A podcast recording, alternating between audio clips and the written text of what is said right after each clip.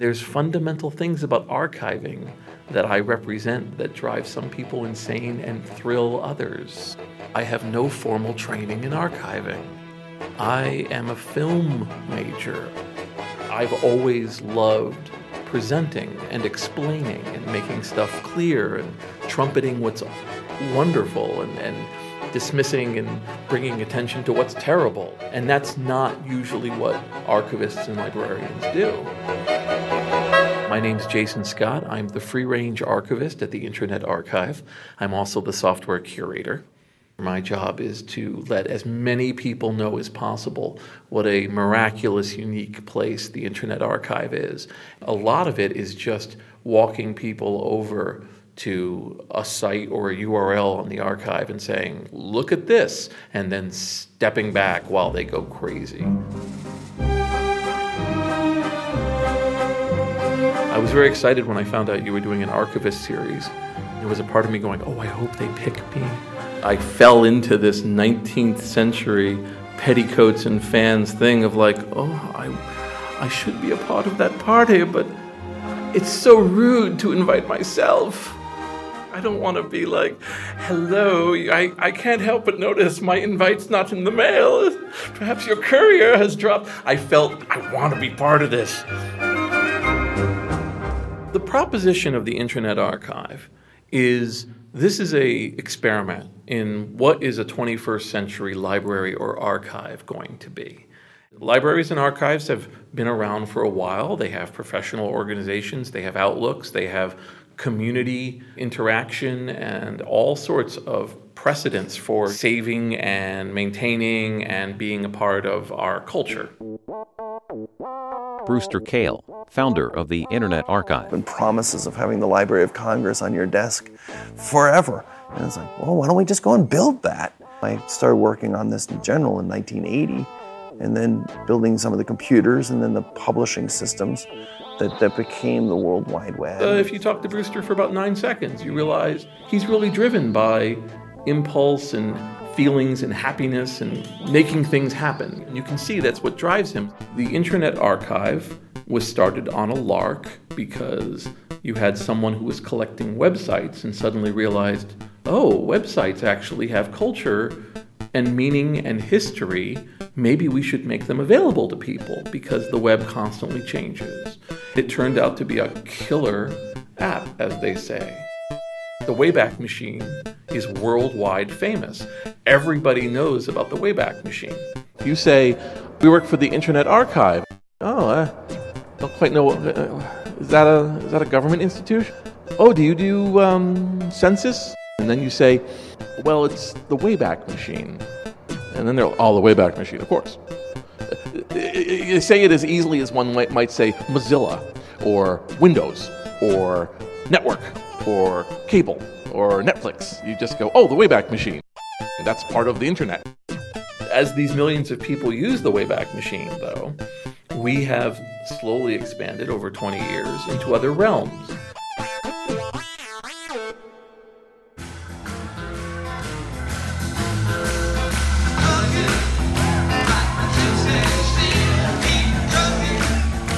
Brewster found out about all of these people who were doing recordings of the Grateful Dead, but they had nowhere to host them. And he said, Well, how about if I host them? Suddenly we were in the music business. And then Rick Prelinger was full of all of these beautiful old educational films. These are very obscure films, but there's a lot of stuff that's of interest just to railroad buffs, and train spotters. Our estimate is that about 80,000 derivative works have been made from the material that we've put up online. From an archivist's point of view, when you put primary materials in the hands of ordinary citizens, history is no longer the province of academics and intellectuals. Definitions of culture begin to shift. The modern miracles of sound motion pictures and radio open up vast sources of entertainment and instruction. To benefit from these, we need our ears which interpret for us the multitude of sound waves they receive. Suddenly we're in movies. Wow, we should really scan books. We should make old books available to read. Now we're in books.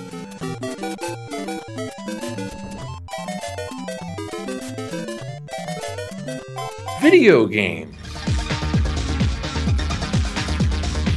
flyers from 1990s Toronto rave culture.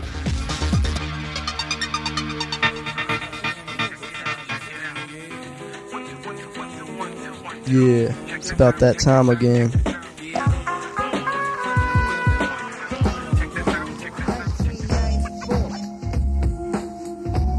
Hip hop mixtapes.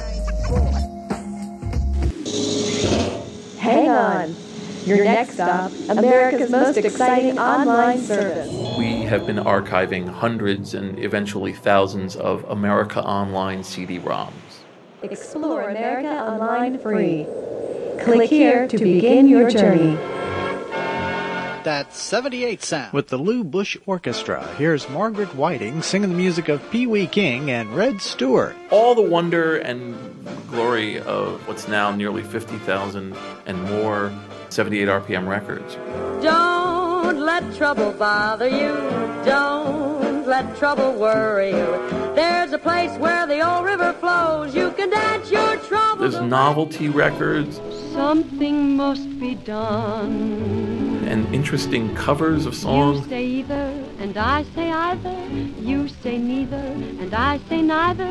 Either, either, neither. We have neither. collections of old scrolls and old magazines and, and, and, and lots of uh, beautiful movies. I like tomato, potato, potato. Colleges use uh, the 1980s gaming magazines I put up to be able to teach kids about how computers were in 1980. Sometimes I'll just come along to something that's five years old. Oh my God, I've always wanted these incredible records. Hey, did you know we actually have a recording of this thing? There are all of these educational manuals and books. Look, everyone, there's 25,000 records. Hey, everybody. That's crazy. I know I've been listening to you. I know you've known about our shortcomings. I'm glad to say our collection of Soviet tractor manuals may be one of the finest on the internet. Here you go.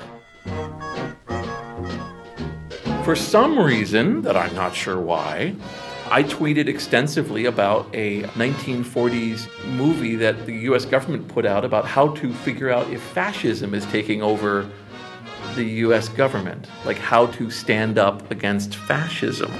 Mike here, for instance. He's got everything in me.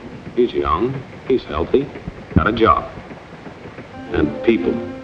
Lots of people. All kinds of people. People from different countries with different religions, different colored skins. Free people. Mike's got something, all right. He's got America. But there are guys who stay up nights figuring out how to take that away from him. So every once in a while, I'm like, hey, look at this thing for no reason. That gets enough people to get back to me about it, right? So let's not be suckers. We must not allow the freedom or dignity of any men to be threatened by any act or word. Let's be selfish about it. Let's forget about we and they. Let's think about us. It's on the archive because we archive everything, right?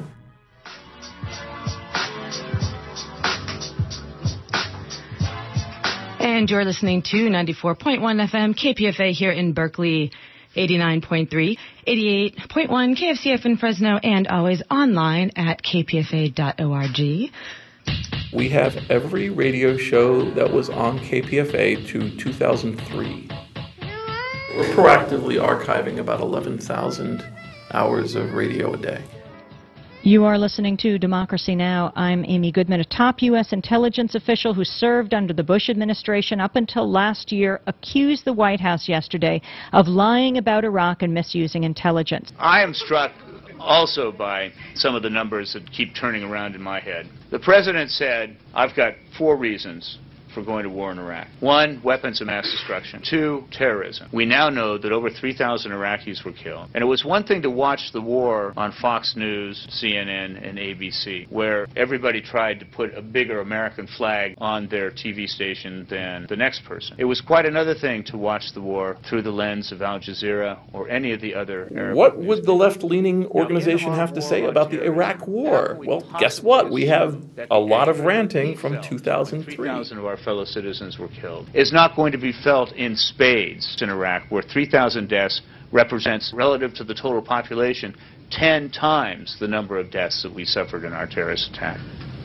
Attention shoppers. We know just how important safety is to you. So while you're here today, be sure to check out our low Kmart price on Monroe shocks and struts, designed to fit most cars or trucks. The best to you from Kmart Radio. Was a guy who worked at a Kmart. And at the time he was working, which was about 1990 to like 92, Kmart would send a tape to each store. And the tape would go into a uh, player and it would play over and over again for a week. And then the next tape would come. You'd throw out the old one and then you'd put in the tape for, you know, June 5th through June 12th. And you'd play that one. Except he didn't throw out the tapes, he took them home and he digitized them. We said, hey, you know, we'll take them all. We put up the Kmart tapes, and the collection was called Attention Kmart Shoppers. Attention, please. If you plan to pay for your purchase with a personal check, please have the check approved at the service desk before going through the checkout lanes. Attention, please. There is no smoking allowed on the sales floor. For your convenience, smoking is permitted in the snack bar area only.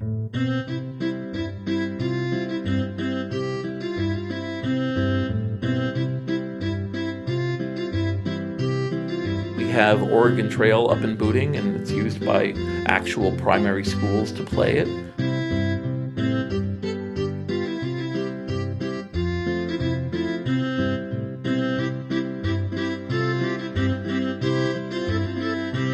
Every eight seconds, 24 hours a day, somebody boots up Oregon Trail at the Internet Archive. And I've watched where it shows up, and it shows up in the curriculum of schools. And I've talked to them and I said, What's the deal? And the answer is, Well, if we boot one program, then only one kid gets to play it, and all the other kids yell at them about what to do.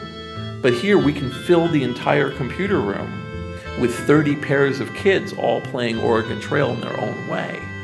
So it's become a part of their lives, right? They play Oregon Trail and, and they respond to it. And these are kids who are all, you know, they're all 11, 12. They have no idea they're playing a contained JavaScript program working inside of an in browser emulation that is playing a, a, a, a 1990 version of a 1973 mainframe program, right? They have no connection to that. All they know is they're going to die of dysentery because they can't figure out how to ford the river and how many oxen they need. That's what they care about. Now, now take those examples, multiply them by a million, and that's what the Internet Archive is. That's why I like working here. Every day is a thrill. Oh, by the way, I don't want to distract you, but I have two Twitter accounts. The one that has 1.3 million is my cat, and he's called Sockington.